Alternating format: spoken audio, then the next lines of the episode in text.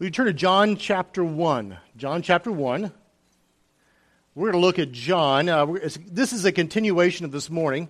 So if you weren't here this morning, you can uh, go back and catch that. I'm going to move a few music stands away. There we go. John chapter 1 will be later in the chapter. We're going to look at Christ as men brought their friends, their relatives to Jesus. The response of those and the response of Jesus in this. This morning we dealt with the concept that a growing Christian tells. A growing Christian will tell what Christ has done for, for him or for her. And as I look at this passage, we see a couple different responses uh, to, to Jesus. And we're going to walk through this, and then I'm going to I'm going to kind of step back a bit and look at something that uh, we looked at in my notes. It's 2010. In fact, we're going to have Throwback Sunday. Usually it's Thursday. We're going to have Throwback Sunday. We're going to go way back to a, a different logo and a different time. There we go. And the, by the way, the center bulb is burned out, so you got it on the sides. Um, yeah, Marty had this for us for right at the beginning, and then we over time evolved to different things here. So um, let's stay right there and let's go to John chapter 1. John chapter 1. Begin our reading in verse 35. Again, the next day, John was standing with two of his disciples, and he looked at Jesus as he walked and said, Behold, the Lamb of God. And two disciples heard him speak, and they followed Jesus. And Jesus turned to them saw, and saw them following and said to them, What do you seek? And they said to him, Rabbi, which is translated means teacher, where are you staying? he said to them, Come, and you will see. So they came, and they saw where he was staying, and they stayed with him that day, for it was about the tenth hour. And one of the two who heard John speak followed him was Andrew, Simon Peter's brother. Verse 41 He found first his own brother Simon and said to him, We have found the Messiah, which is translated means Christ. And he brought him to Jesus. And Jesus looked at him and said, You are Simon, the son of John. You shall be called Cephas, which is translated Peter. The next day he purposed to go into Galilee, and he found Philip. And John, uh, Jesus said to him, Follow me.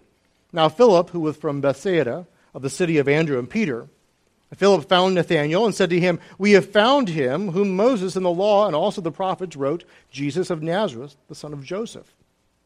Nathanael said to him, Can any good thing come out of Nazareth? And Philip said to him, Come and see. And Jesus saw Nathanael coming to him and said of him, Behold, an Israelite, indeed, in whom there is no deceit. And Nathanael said to him, How do you know me?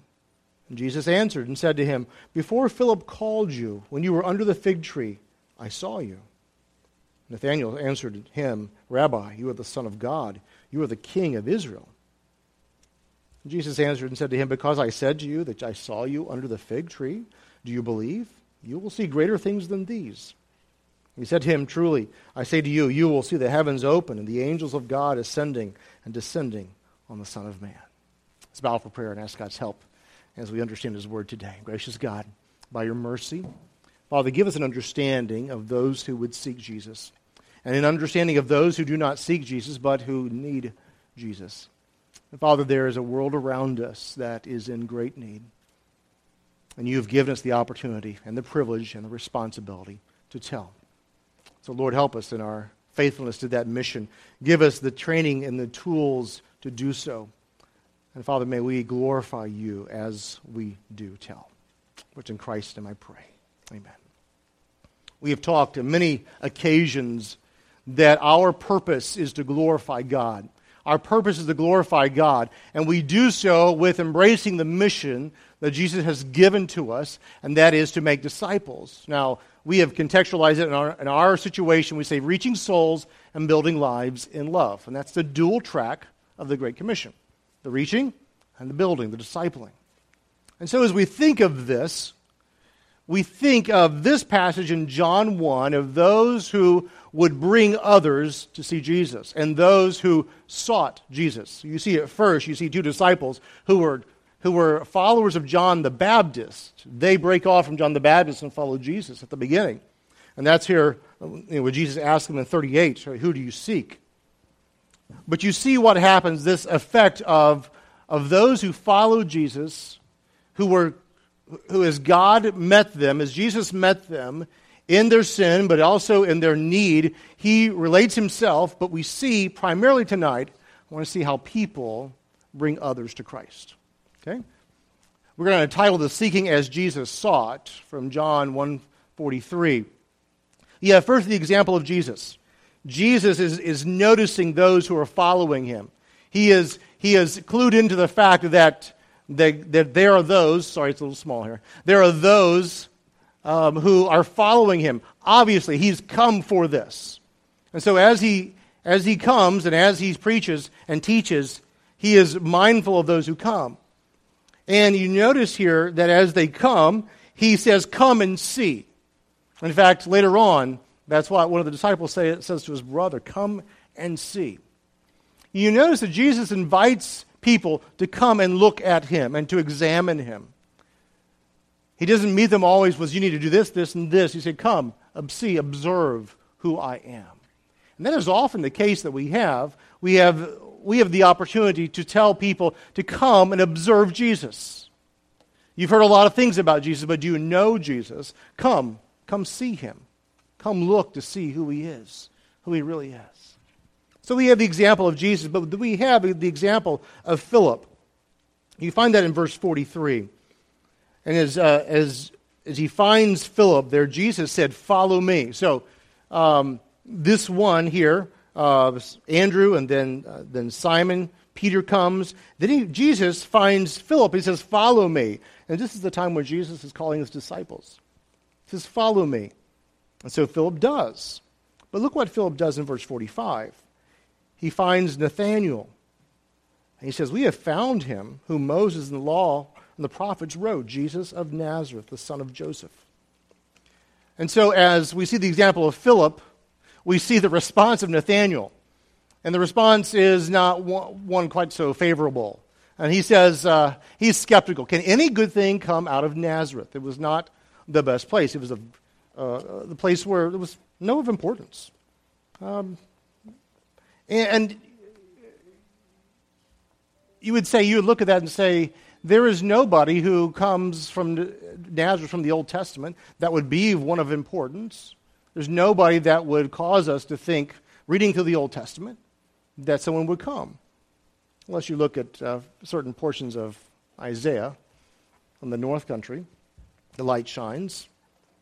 So he's, he, he realizes that, but Philip is not discouraged. He says, just come. Come and see. Verse 45, 46, 47. Jesus saw Nathanael coming to him and said of him, Behold, an Israelite in whom there is no deceit.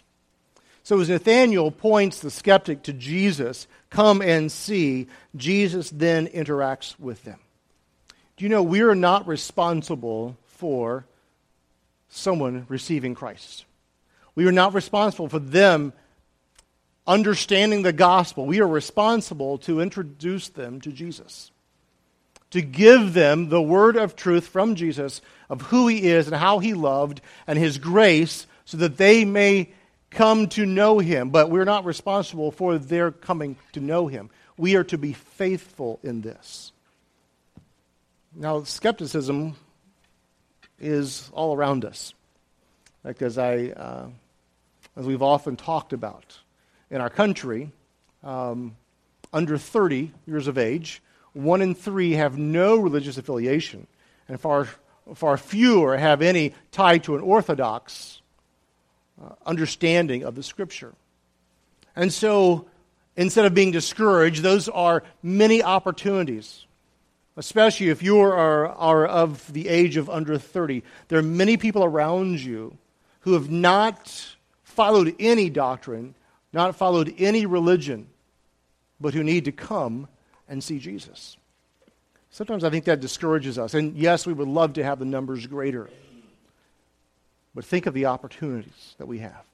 Tonight, I want to give you some tools um, from a book that was written a few years back, but some tools on how to uh, talk to people who do not know Christ and how to kind of evaluate where they are in their spiritual journey.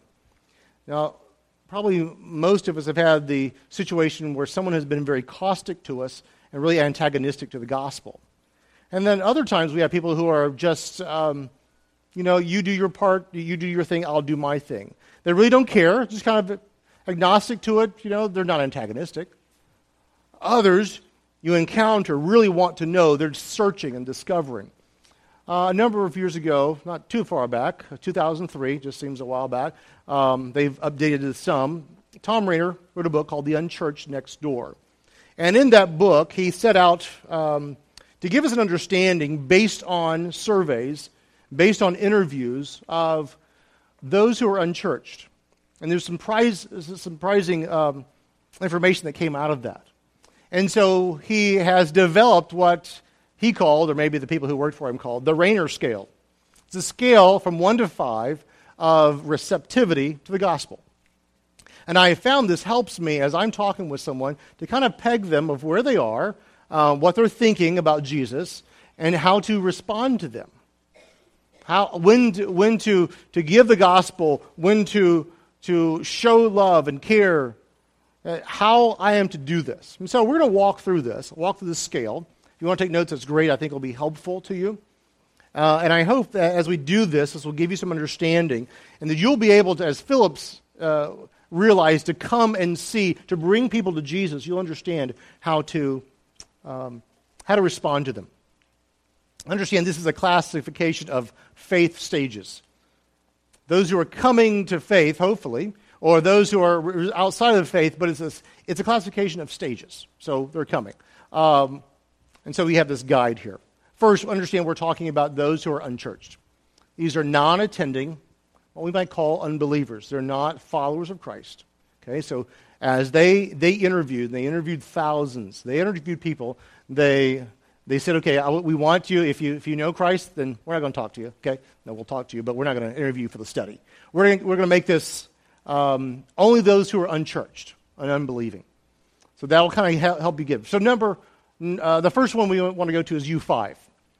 A U5 individual is someone who is highly resistant to the gospel and has an antagonistic attitude. Someone's highly resistant to the gospel. We're going to walk down, down through here. And, and here's a quote. They, a U5 would say, Why don't you keep your stupid beliefs in the Bible out of my faith? A face. Um, this was a quote from Francis, who's a U5 from Massachusetts. This is kind of the, the U5 is the antagonism that says, don't talk to me. In fact, don't talk to me. It's more than don't talk to me, it's, it's stop bothering me with that. How do you respond to somebody that's antagonistic? Hmm? I'll let you work on that a little bit. U4.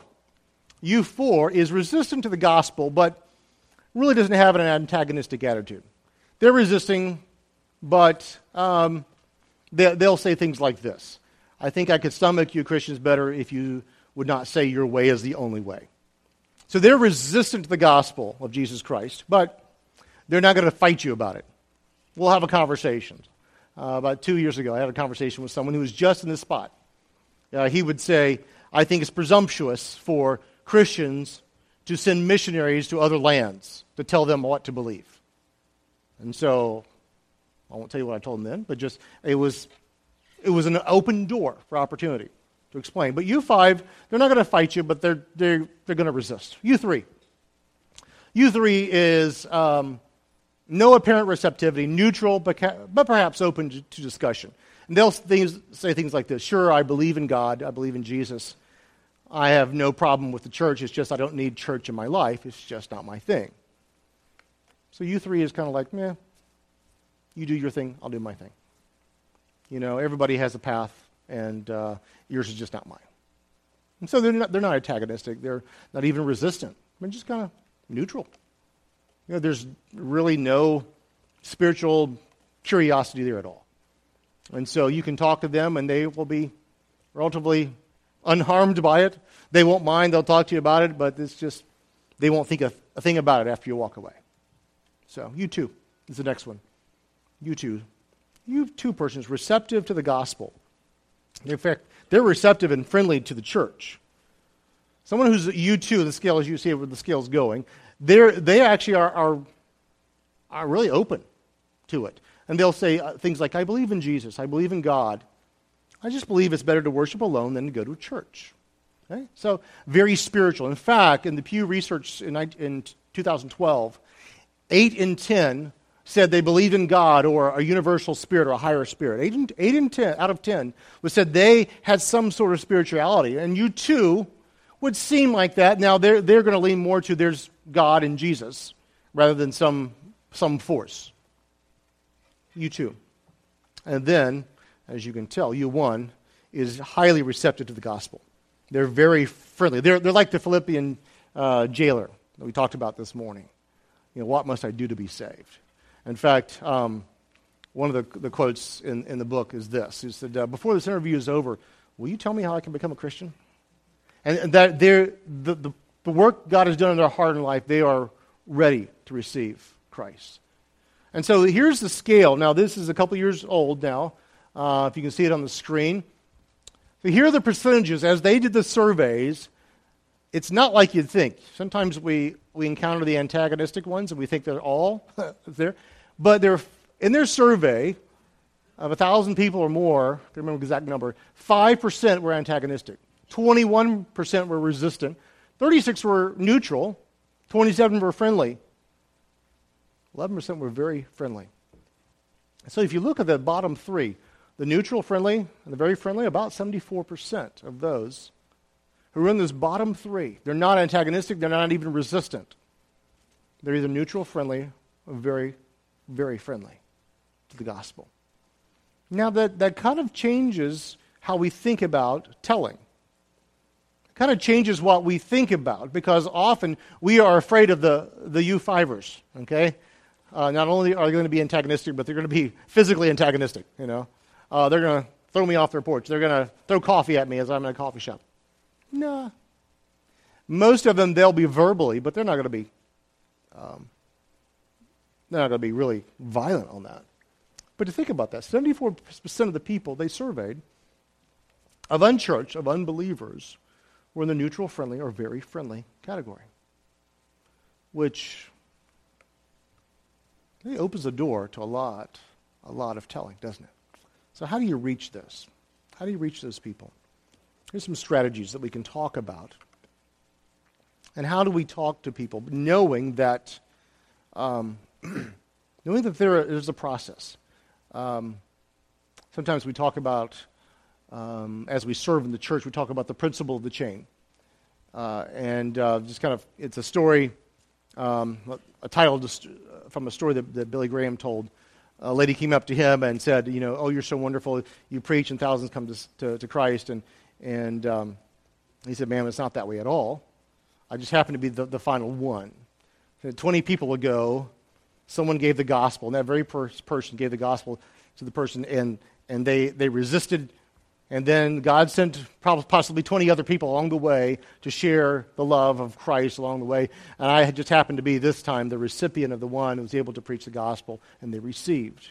But if you think about this scale as the process of people coming to Christ, it helps us with how we respond so, how do we respond to someone who is very antagonistic, who has an antagonistic attitude? Well, I think that's fairly easy. We, under, we respond with giving them time. These people are often dealing with difficult issues. Um, they are often dealing with very hard things in their lives. And, and it could be they're antagonistic because I think God has abandoned them and there is no God, because why would a, a, a holy God or a good God do these things or allow these things in their lives? And so you give them time, but you also have to kind of work on your apologetics. You have to understand exactly um, how to answer those things.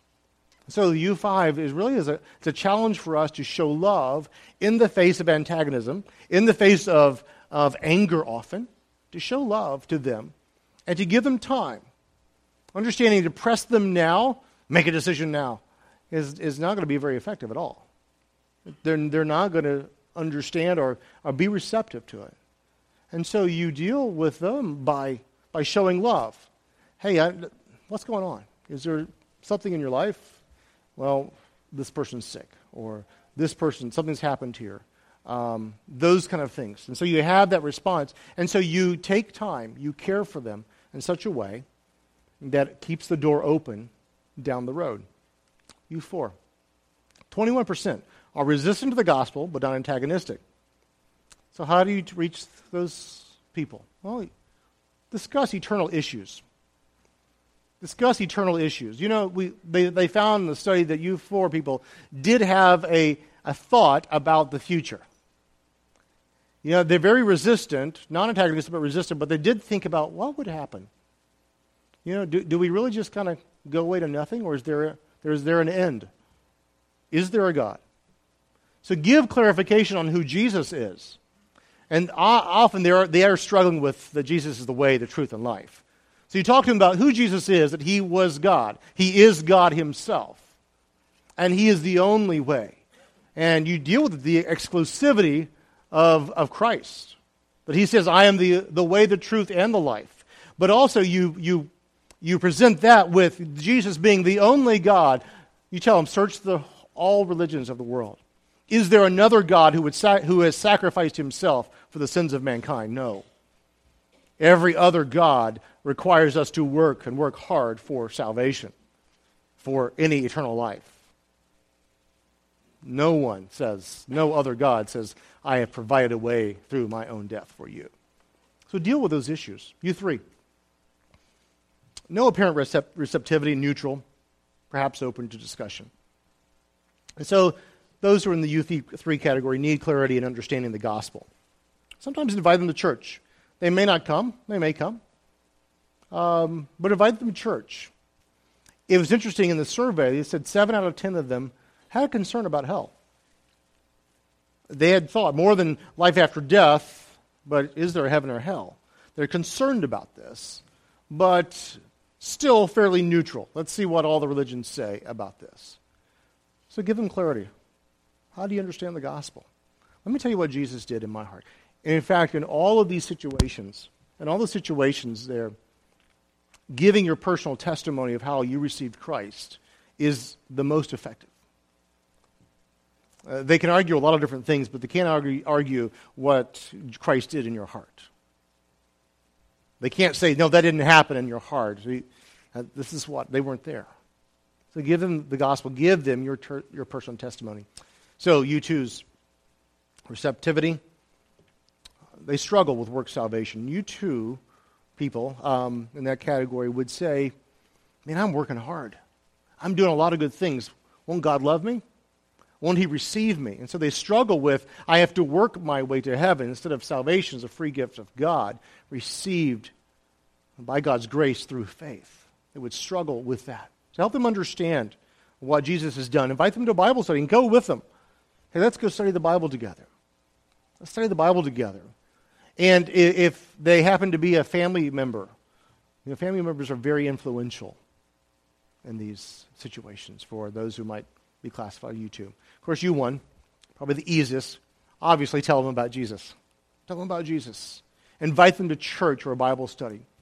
97% of those surveyed who qualified as a U1 said they would attend church if invited. 97%. God's doing, has been doing a work in their heart. Okay? So he's drawing them to himself, and he desires for you to tell them and for you to invite them. Now, I'm not saying the church is the only way that they're going to receive Christ. It could be that you say, well, before we get to church, they, they say, well, could you tell me how to get saved now? Like the one did. Before the end of the interview, can you tell me how the gospel um, can save my heart, my soul? What's effective? In evangelism. Sorry, small type again. Prayer. Number one, prayer. Keys to effectiveness as you deal with those who do not know Christ. Prayer. Prayer. It is the work of God in our heart that saves a person. It's not our persuasiveness. And if we talk them into a false profession, we're going to get just that a false profession. Can't wrestle and twist their arm. But we have to be telling. Secondly, team up for prayer and accountability. So, as effective as you and uh, someone else take up the opportunity to pray for someone that you're dealing with. And in fact, that's probably one of the best ways is that If uh, you have someone that's a burden on your heart, praying for them to receive Christ, and someone else the same thing, partner with each other. Say, I will, we will pray together for these individuals. They'll know Christ. Next one is resist the fear of rejection. Okay? In our minds, everybody's a U5. Everybody has boxing gloves on. Okay. And that's not really not the case. It's really not the case. Everybody's not a U5. So resist the fear of rejection. Understand they're not rejecting you, they're rejecting Jesus. And understand that we probably rejected Jesus for a while too before we came to Christ. And someone was patient with us. And someone gave the gospel to us, and someone showed love to us and, and expressed grace and mercy for quite some time, possibly, before we came to Christ. Resist that fear of rejection. Next one, develop relationships. Be active, be intentional in developing relationships with others who do not know Christ. Get out of your bubble. Okay? Get out of your bubble. Um, it's enjoyable to spend time with Christians because they think like, like you and they're hopefully kind and loving. And uh, get out of the bubble. Develop relationships with those who do not know Jesus intentionally. Invite them. Invite them. Take the opportunity. Hey, we're having some friends over. Come have dinner with us. Um, and don't surprise them. Hey, we're going to we'll have a Bible study. Or, hey, come with me to church. I think you'd like to meet a few friends. Live consistently. One of the most effective things that you can do is live consistently. To show love, to show grace, to show mercy. To be focused on the gospel. We talked this morning. If we let things distract us, most obvious this week, politics. If we um, divide people by, our, by their politics and hate them because they don't agree with us, whichever way you happen to uh, uh, think, that's a distraction from the gospel. That's a distraction from the gospel. Okay? Yes, we want a righteous society but we're not going to get it through legislating laws. Okay? We're just going to have really moral people. And a moral society is not a saved, not a regenerate society. Okay? So live consistently. Okay? So live before them of such a life. They'll be watching you. Isn't that scary? They'll be watching you and saying, you know, is, does she really live out what she says she believes? Does he really live out what he says he believes? Consistent life before others. Oh, and did I mention invite? Invite. See, God has given us this opportunity. He has, as we mentioned this morning, you shall receive power that the Holy Ghost has come upon you, and you shall be my witnesses. And look at the locality around our county, our state, not quite, and the uttermost parts of the earth. Samaria wasn't part of the state, that's okay. You'll understand, our city, our country. But you shall be my witnesses. You are the ones that God has left. I am the ones, part of the ones that God have left behind for us to minister to those who know Jesus. It's a serious undertaking that we have. It's a serious thing. You know, there's a couple surprises in the, in the uh, study. So most of the unchurched prefer to attend church on a Sunday if, morning if they attend. They're busy other times. Sundays tend to be free. And that's when they expect church to be. And it's funny because those who are unchurched have probably a higher standard for church people than church people do often. Okay, so like, church is on Sunday, um, even though we meet at other times. It's fine. Um, it's interesting. Um, females tend to be likely to either be most antagonistic or most receptive. They're all of nothing. I think this guys are like, yeah, yeah, don't bug me. Okay, they're not going to engage you sometimes. Sometimes they will. I've had those engage. Um, another thing, number three, most unchurched people feel guilty about not attending church, although that number is declining over time. Right? So if you live in like the South, you see your neighbors go, and maybe I should go. Well, maybe next week, next month, maybe next week. 82% of the unchurched are at least somewhat likely to attend church if they are invited. I think this is the most important point that Rainer points out is are we inviting? The statistic is only 21% of active churchgoers invite anyone to church in the course of a year.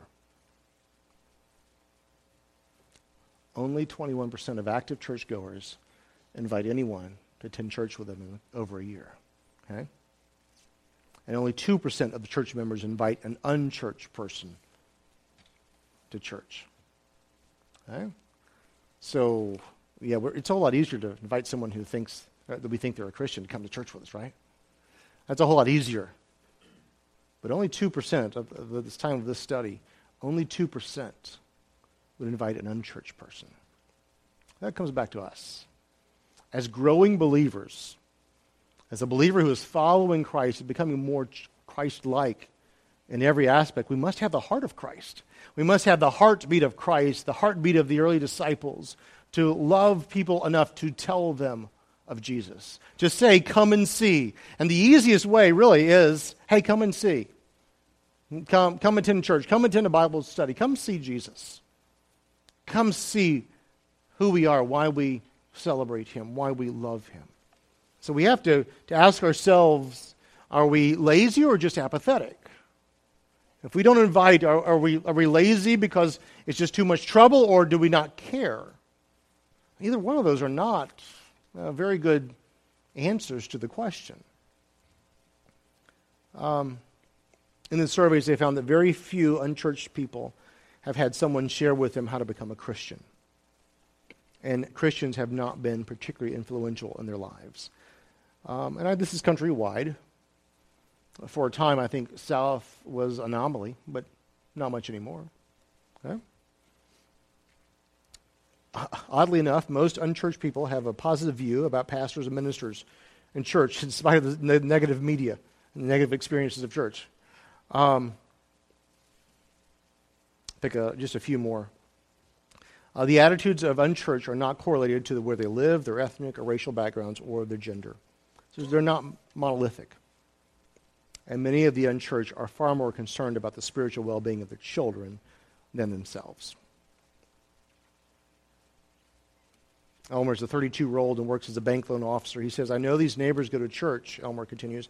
We talk about a, b- a bunch of stuff, but I've never heard them say anything about their church, God, or anything religion, religious. Why is that? If church matters so much to them, why don't they ever say anything about it? So, you're called to be witnesses. Right? All of life is a platform for the gospel of Jesus Christ. As we grow, we tell. May we be telling this week. Let's bow for prayer. Gracious God, thank you so much for your love and for your mercy. Thank you for who you are. Thank you that you have loved us with an everlasting love. And that you have sent your Son to die upon the cross for us. And as we, um, we studied this morning, we have such a great debt of gratitude that we owe. And oh God, thank you for loving us enough Lord, may we love others enough to give them the gospel. Maybe we be willing to tell, to go to people across the street or around the corner. May we be willing to share the gospel with them. Father, thank you for your love and for your mercy, for your great work and grace in our lives. We pray that you would, by your mercy, invigorate us, give us the zeal, give us your power, your grace to tell others about our great and loving Savior. It's in Christ and I pray. Amen.